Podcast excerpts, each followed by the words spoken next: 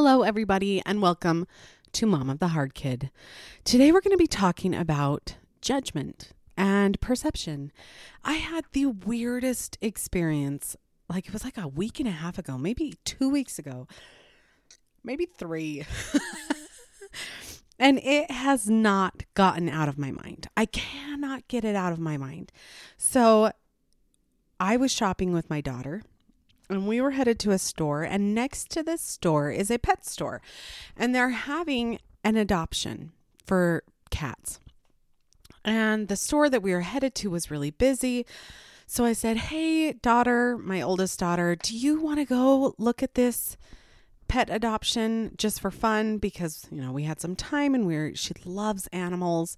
So i was like this will be great. So we head in there and the there's a worker there. There's actually three workers but we only talked to one of them. And then there is a foster mom of a cat. Okay just to give you an idea of the players of this story.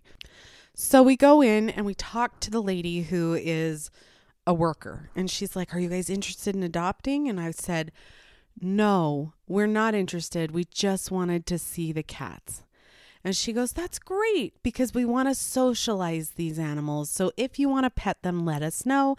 We'll get them out. You can pet them. So my daughter's like, Yeah, can I pet and play with that one?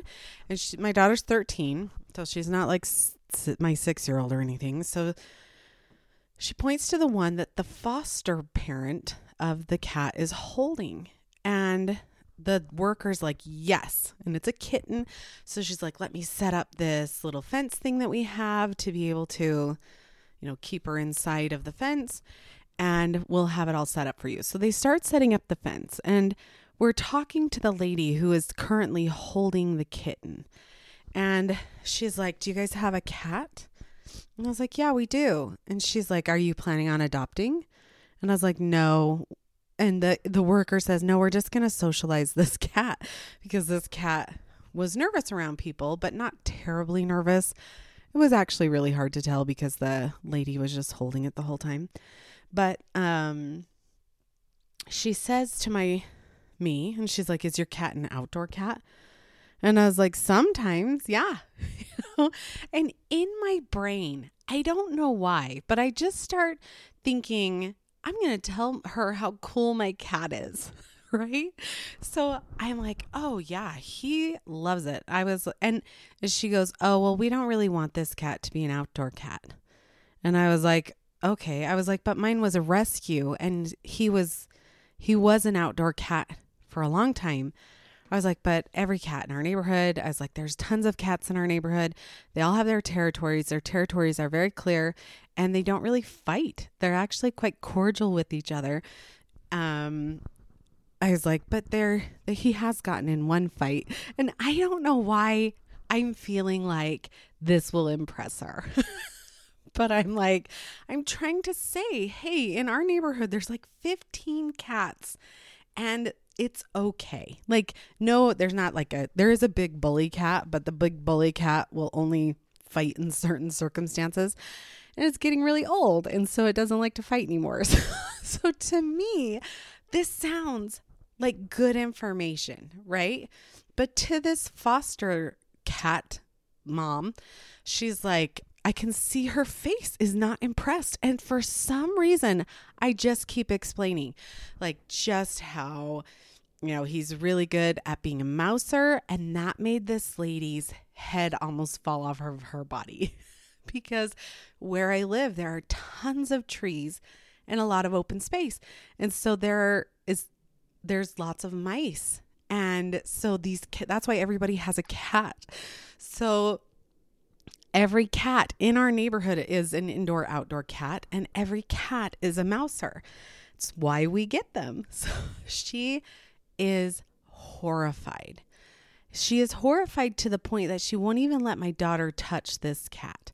And she is letting us know that she will not be allowing my daughter to touch this cat and that this is a huge problem and that she cannot believe that we would allow our cat to be an indoor outdoor cat because they die faster and it's so terrible for them and it's so awful. And I remember being like, I'm so confused. I don't understand why she's mad.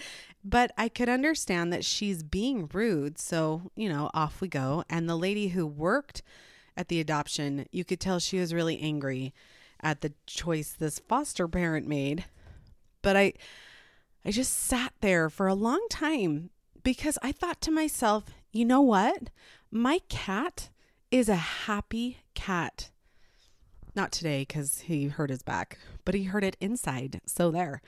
But he is a happy cat. And when I take him to the vet, which I told her, I was like, I take her, I take him to the vet. and she's like, I'm sure you do, you know?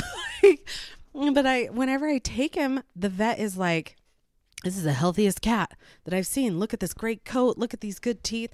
Like, he always compliments on how healthy my cat is, weight wise, everything. So I have a happy cat who is healthy. So in my mind, I'm doing everything right for this cat. But in her mind, I was doing everything wrong. And I pondered this for a long time because I was like, it was really gnawing at me for several days. And I just thought, ew, like that lady, she's so dumb.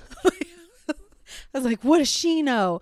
Her cat's gonna be all messed up. Like I was, I was nuts. And it made me realize just what it is like to have judgment from other people. You know, I look at my adopted daughter, who's my youngest, who's my hardest, who has the most things going on, and I have to parent her in a very different way than I parented my three biological children who came before her. I have to, because that is the nature of all of her diagnoses. That is what works for her. That is what works for us. And I realize just how much of my life is spent trying to explain to people who have no idea or who come into life with their own perspective that's totally different than mine and how they criticize me and how I'm held up to judgment. And so I think that was really offensive to me. When this lady looks at me and says, You're doing everything wrong, you're so terrible. And I'm thinking, but but I'm but I'm doing my best and my cat is happy. And when I look at the way that I have to raise my youngest child, I realize that from the outside, everybody probably thinks I'm doing it wrong because I have to get in her face and I have to be very blunt about things. And that isn't the style of parenting this in this day and age. And, you know, there's a part of me it's like, hey, well, it used to be, and there were fewer people with all of these things. So, blah.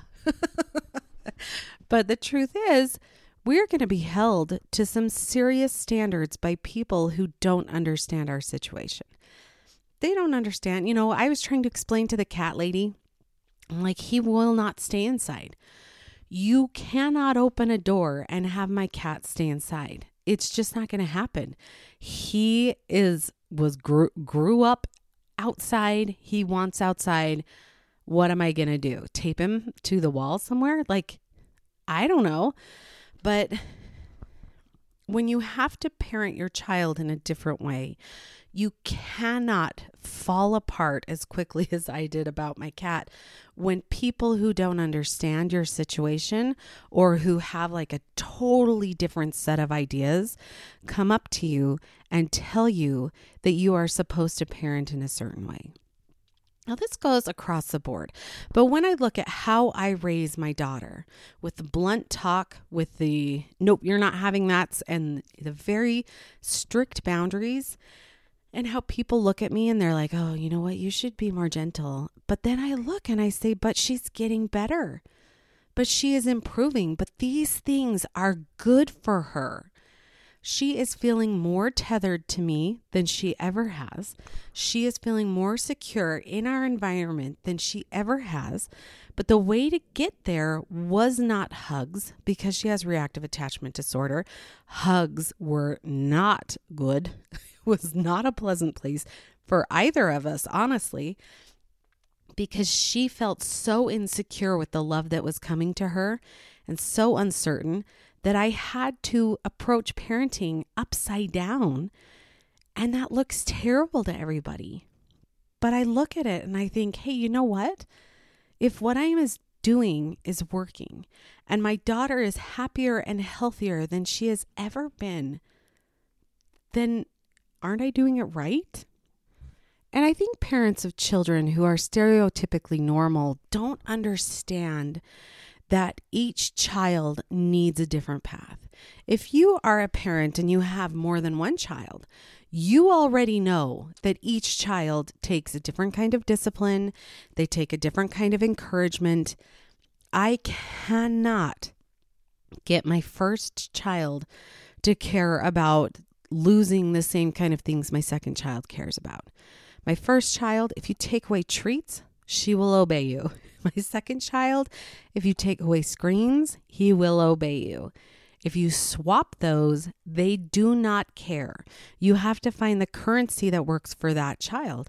And when you have a child who is mentally ill, you have to treat them in a different way than you do your non mentally ill children.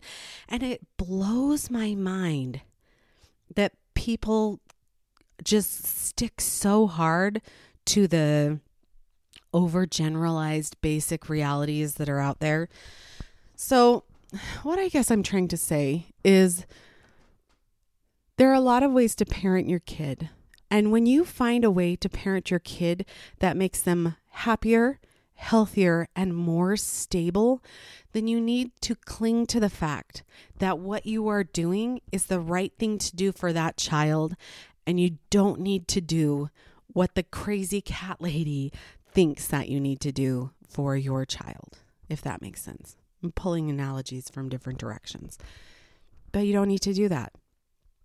But I also know it hurts.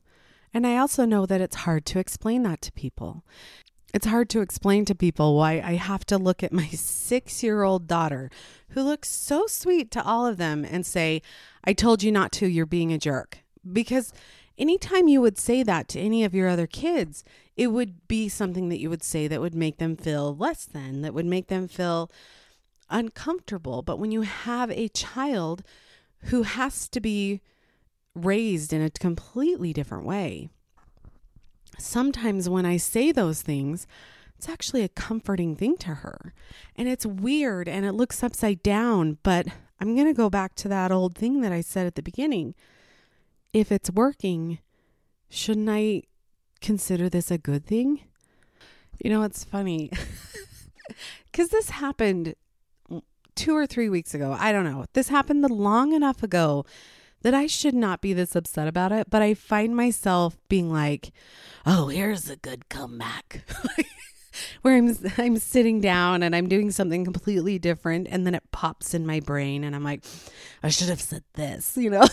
I have like this this whole thing that I plan out in my head that if this scenario was to happen again, I would say this. And I actually recommend any of you who have had someone judge your parenting to do that, to think about that. But I also want you to know that there are some things that are okay to take that information, to filter it through, to see if there's really something you should be doing better. Because as much as I think that I'm doing okay and I'm making it through the day and there's progress, that doesn't mean that someone doesn't see something that I don't know. So I think it's okay to filter it through your brain to see if there's something that you could improve. And then you can hit a point where you are like, well, I'm doing my best. Or you could, one of my comebacks was really snarky. this is just in my head several days later, where I thought, you know what I should have said? Well, I'll bring him to you and you can raise him right. you can do it about my cat. Don't think that I haven't also said, you are welcome to try to do this. Go ahead, I will let you have a turn. because when it comes to parenting, it is hard in the best of circumstances. And when you have those kids who are really difficult, it is incredibly hard. And it's easy. It's easy for that lady sitting on that chair to judge me for my decisions because she has no clue what my life is like. And it's easy for those people who have either parented and they're done or they are, you know, not in the same situation as you or they have no children to tell you all of the things that you're doing wrong. But one of the best comebacks that I would think, and remember, practice practice them if you need, is I'm doing the best that I can. This is a situation that I don't really know what to do with, and I'm doing the best that I can. Because if you are, and if your intentions are the best, and if you're constantly trying to learn and you're constantly trying to improve, you can't let those weird cat foster parents judge you by your decisions. It isn't their place to do so.